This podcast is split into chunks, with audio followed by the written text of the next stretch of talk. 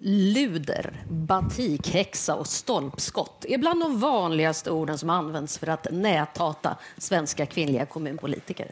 Kvinnor och feminister i den svenska offentligheten utsätts oftare än män för hat och trakasserier.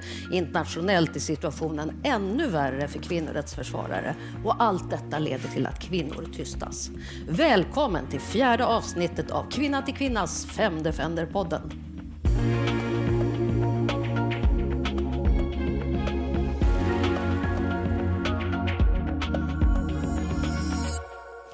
Ja, vi sänder live från Globala torget på Bokmässan i Göteborg och vi har en live-publik. Välkomna alla!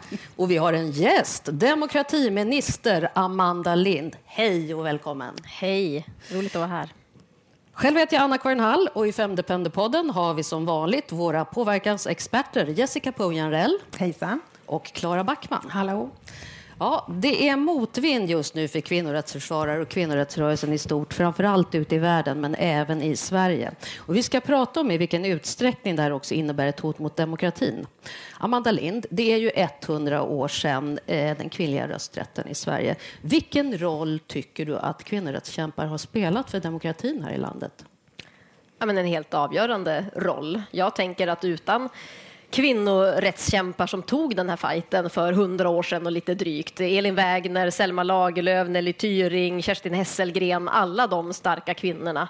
Eh, utan dem hade knappast jag suttit här idag. De banade väg. Och sen vet vi ju att, att även om eh, rösträtten formellt infördes för hundra år sedan och kvinnor gick och la sin röst i, i valurnan så har det ju dröjt decennier och decennier till innan vi har fått den situation vi har idag med en jämställd regering och eh, partier som har varvade listor och liknande, och att, det faktiskt, att, att den här jämställda rösträtten faktiskt tillämpas fullt ut i praktiken.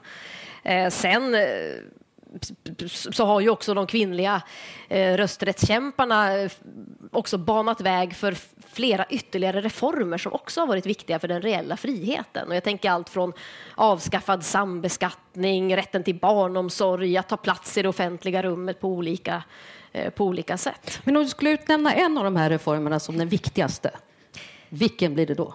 Ja, rösträtten kommer man inte ifrån. Och varför är just den viktigast? Ja, för att demokratin är ju det. Det är, det är det vi gör tillsammans. Vi bestämmer om vårt samhälle. Det är det yttersta inflytandet ett, som alla människor i Sverige har eh, har rätt till att, att göra. Och att, det, att kvinnor tog plats i det rummet på lika villkor och faktiskt får avlägga sin röst på valdagen, det, det är det yttersta beviset på demokratin. Ser du möjlighet för jämställdhet utan rösträtt, utan kvinnlig rösträtt? Hade det kunnat hända? Nej, jag ser inte det. Utan jag tycker att det, det är en förutsättning. Ja.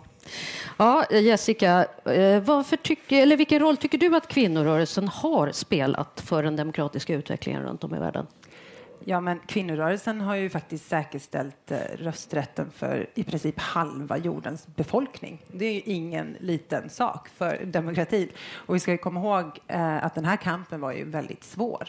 Om man tittar på suffragetternas kamp i USA, som är väldigt väl dokumenterad, så kämpade ju de för rösträtten i över 70 år. Det är tre generationer av kvinnor som kämpar för samma sak. Om man tittar på både suffragetterna i USA och i England eh, så vet vi att de fick utstå otroligt mycket. De fick utstå äggkastning, stenkastning när de demonstrerade. De fick utstå polisbrutalitet och kastades i fängelse. Mm. Och när de försökte hungerstrejka så eh, fick de eh, utstå att bli tvångsmatade på väldigt brutalt sätt. Mm. Men det var ju det är bara rösträtten. Om vi tänker på ja. kvinnorörelsen i övrigt, vad, finns det flera för så att säga milstolpar eller tongivande grejer, Klara? Ja, men eh, Amanda Lind var ju lite inne på det att demokratin är ju mer än bara rösträtten och att kvinnorörelsen i många länder har gjort mycket för att liksom fördjupa demokratin när det kommer till reformer som möjliggör kvinnors självständighet och liksom lika deltagande i samhället. Eh, dels genom den typen av reformer, men jag skulle också säga att det är genom att stärka civilsamhället i sig.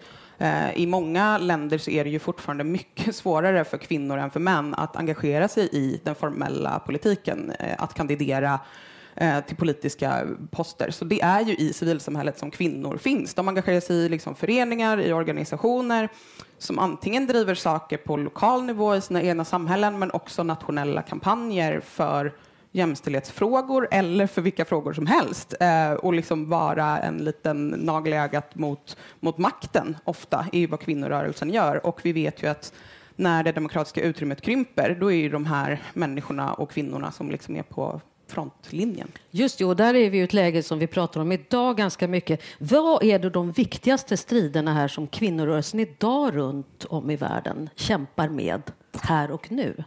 Alltså kvinnorörelsen kämpar ju fortfarande tyvärr för extremt basala rättigheter runt om i världen. I globalt genomsnitt så har kvinnor bara 75 procent av de lagliga rättigheter som män har. Och i vissa länder har kvinnor inte ens 30 procent av de lagliga rättigheter som män har.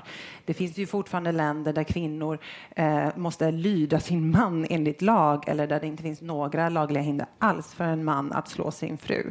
Det finns länder där kvinnor måste ha tillstånd från sin man för att öppna ett bankkonto eller för att ta anställning. Så att det finns otroligt viktiga kamper fortfarande eh, som vi måste jobba för runt om i världen.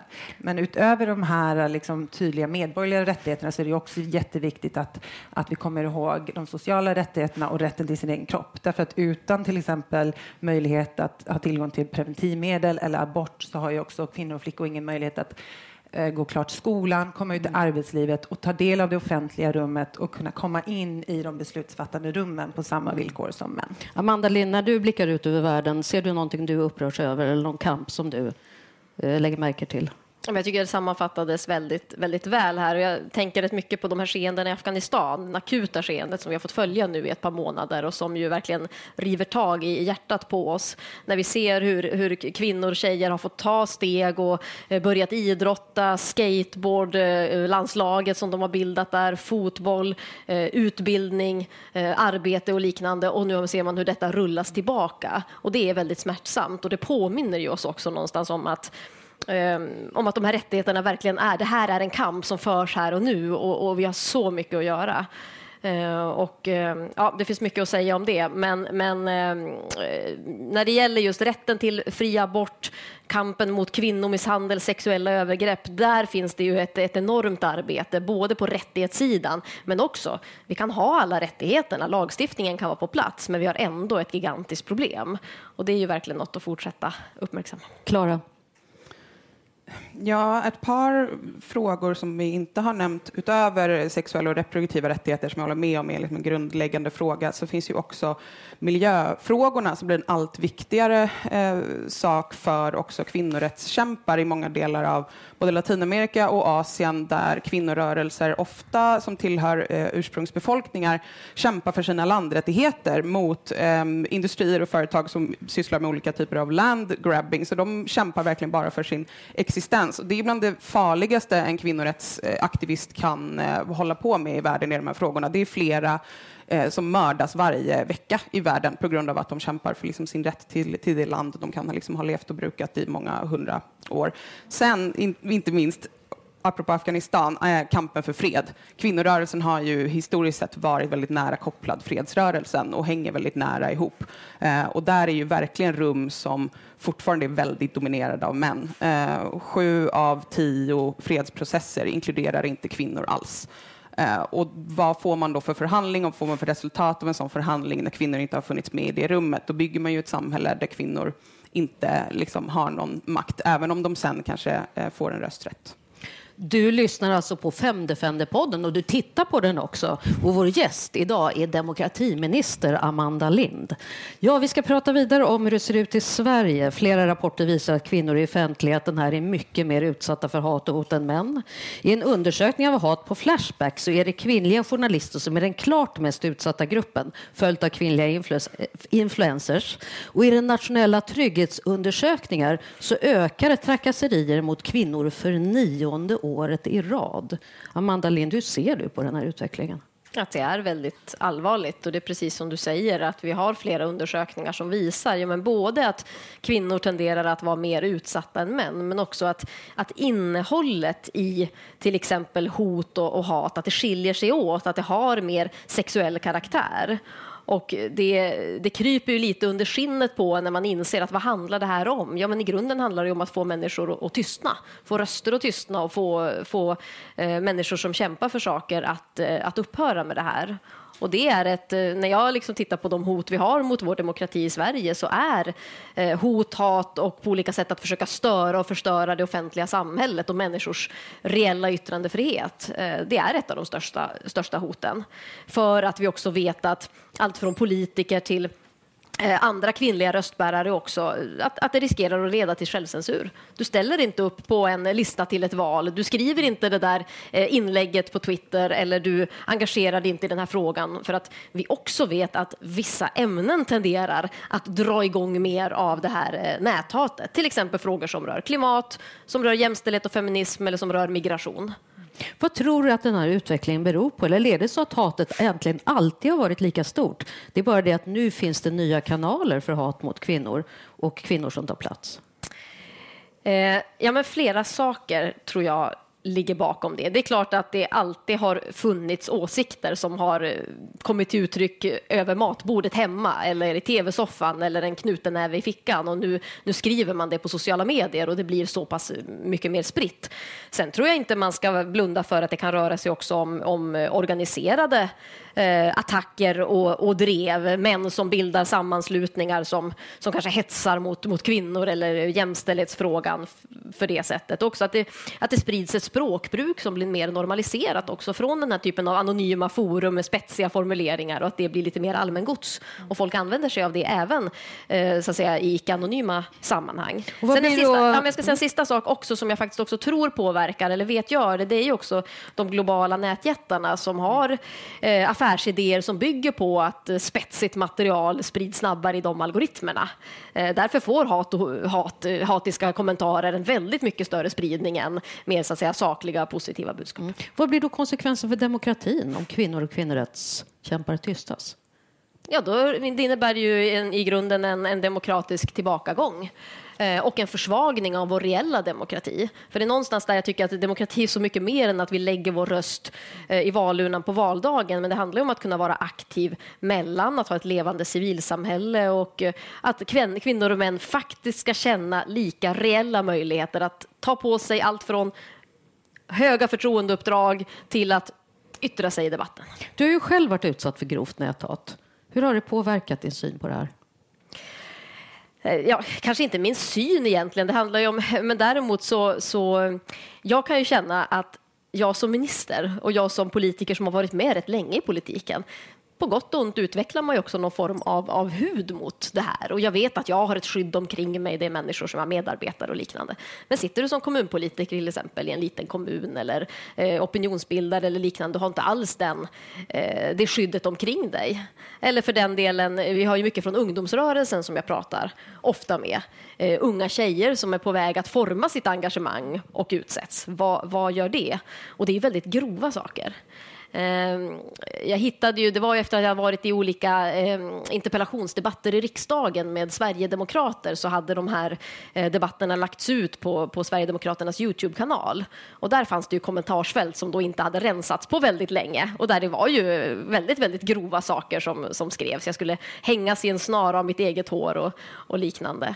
Ser du det här som att en del av att det finns alltså större på något sätt krafter, det är inte bara enskilda utan att det här då sker i någon form av samarbete med kanske till och med politiska partier som sitter i riksdagen? Ja, I det där fallet handlade det om att man inte hade skött kommentarsfälten och inte skött den modereringen. Ett olycksfall i och, arbetet? Na, ja, jag vet inte. Och samtidigt så är det ju också så här att de tendenserna och den typen av hatsvansar, så här, det, får, det är klart det kan finnas inom olika politiska riktningar, men, men vissa ämnen tenderar ju att dra igång väldigt starka känslor och eh, att det finns följare och svansar eh, till bland annat Sverigedemokraterna som är väldigt, väldigt grova. Och här tycker jag ju att det är viktigt viktigt att vi eh, ja, men dels jobbar med en dialog med, med nätjättarna och se vad som kan göras för att snabbare kunna anmäla eh, olagligt material, snabbare plocka ner det eh, till exempel. Men också att partierna självklart måste ha ett ansvar här. Mm. Vad är det man släpper fram för, för krafter och vilken vilken plats upplåter man för sådana typer av uttryck? Ja, Klara, är det starka känslor eller är det hot och hat? Om vi går till kvinnorättsförsvarare ute i världen, hur ser situationen ut?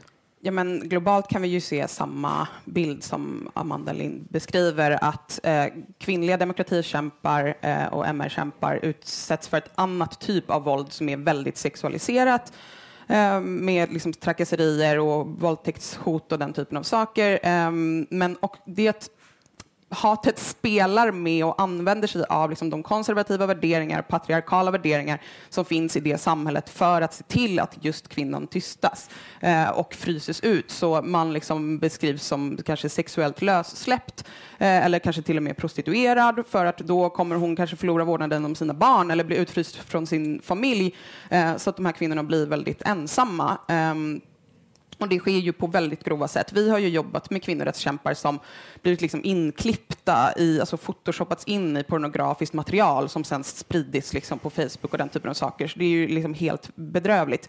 Men det är ju också en större bild av det. Den här typen av mer svansar eller liksom alt-right-rörelser, vad man nu vill kalla det, också fungerar i synergi med ett krympande utrymme för kvinnorörelsen som kommer faktiskt från stater och regeringar och liksom institutioner. Eh, där det handlar om att strypa finansiering och medel till civilsamhället och kvinnorättsrörelser. Eh, och det är ju minst lika liksom, stort hot för de här organisationernas eh, överlevnad.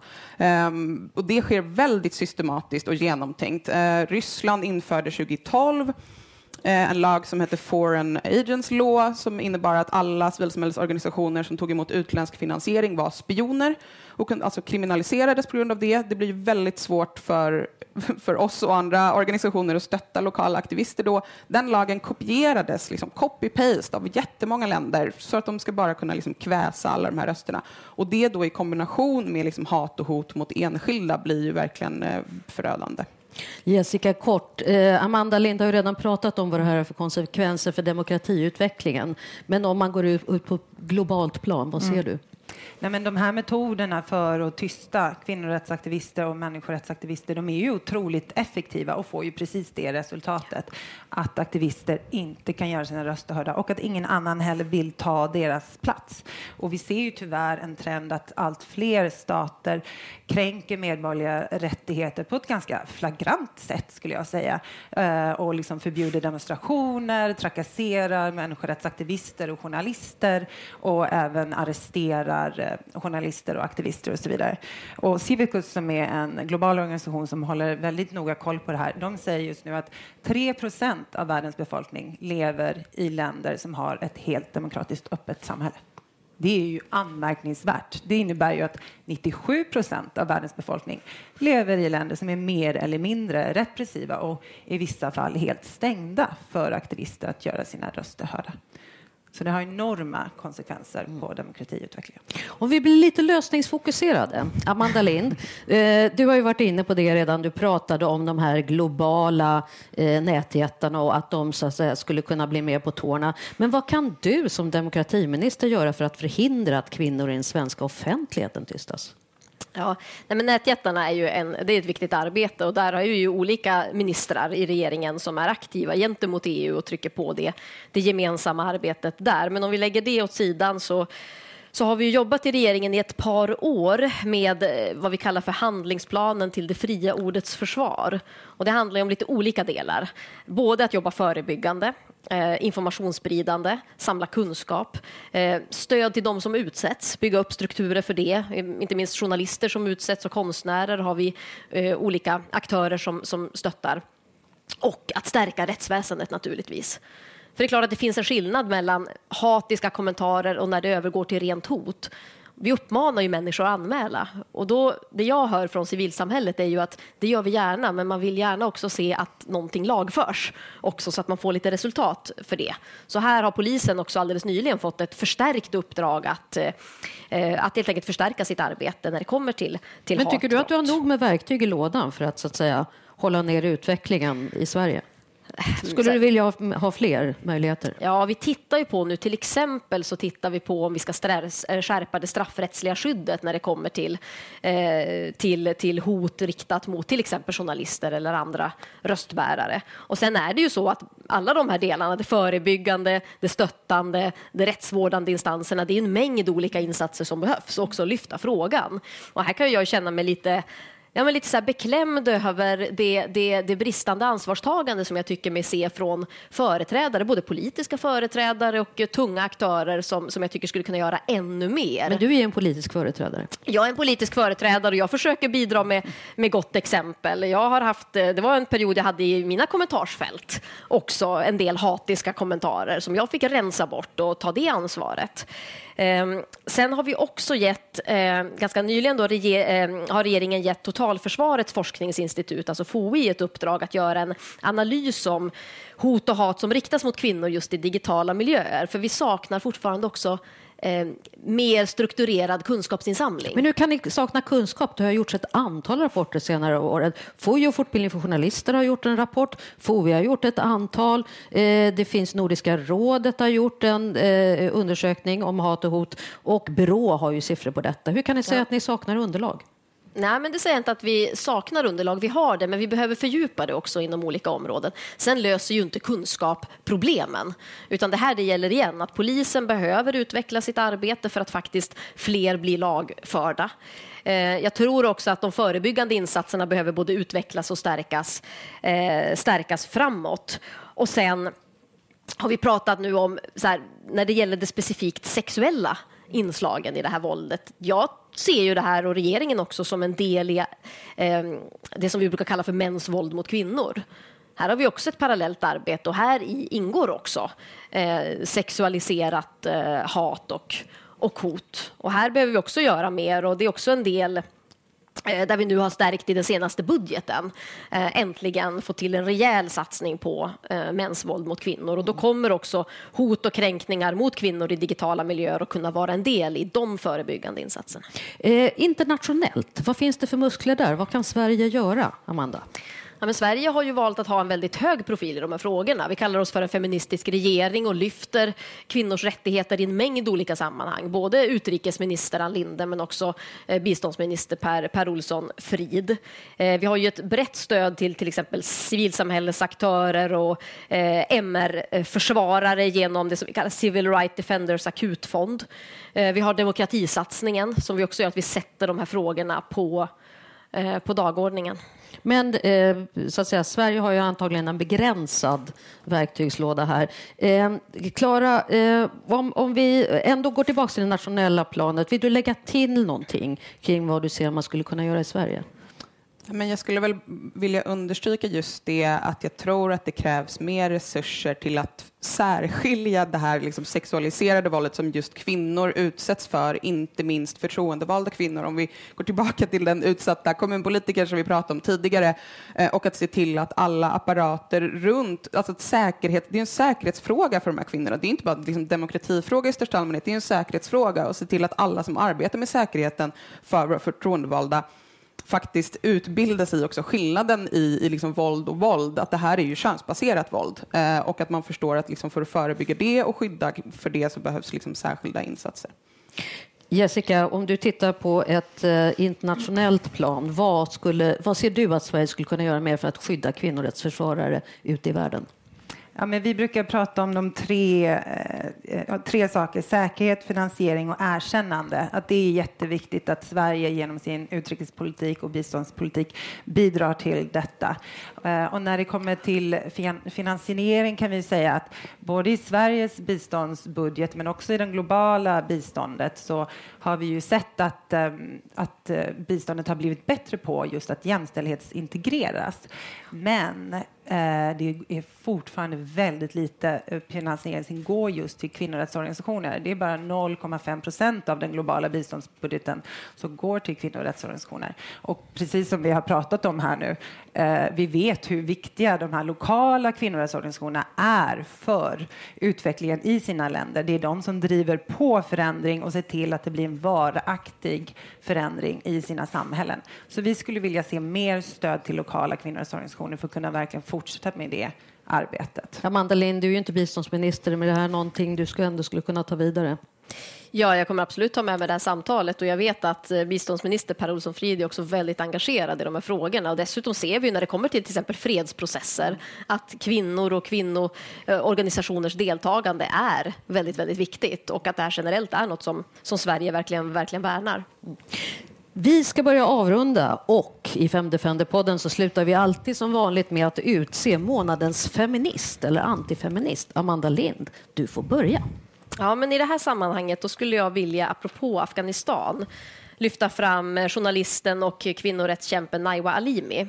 Jag träffade ju henne när hon tog emot Per Anger-priset för ett par år sedan och hon har ju varit i en väldigt tuff situation i Afghanistan nu naturligtvis, men lyckades kunna få komma till, till Sverige. Hon arbetade ju både som reporter i Afghanistan men drev också väldigt konkreta insatser för att kvinnor ska få mer egenmakt och bokkaféer och, och liknande. Eh, vi vet att kvinnliga journalister är särskilt utsatta världen över och jag tycker att hon är en inspirationskälla och en av de modigaste människor jag vet. Jessica, har du någon knorr?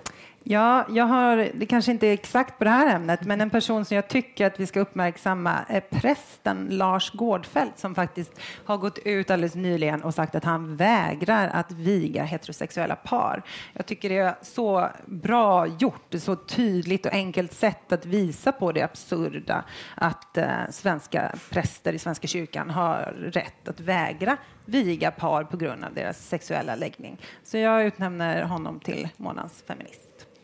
Klara, har du något? Ja, jag har valt en, eh, vad jag vill kalla en god allierad till den feministiska rörelsen som är gynekologen Dr. Alan Braid i San Antonio, Texas som bara häromdagen gick ut helt öppet och sa att han hade brutit mot Texas nya absurda lagstiftning eh, mot eh, abort och sagt att han hade utfört en abort, vilket gjorde att han blev ju liksom exponerad för då en eh, stämning på 100 000 dollar, men han gjorde detta för att nu kunna påbörja en rättsprocess eh, för att kunna motverka den här lagen som ju väldigt många menar strider mot USAs konstitution. Så för att få bort den så gick han ut och sa öppet att han hade brutit mot lagen och gjorde sig exponerad. Det tycker jag var väldigt bra gjort.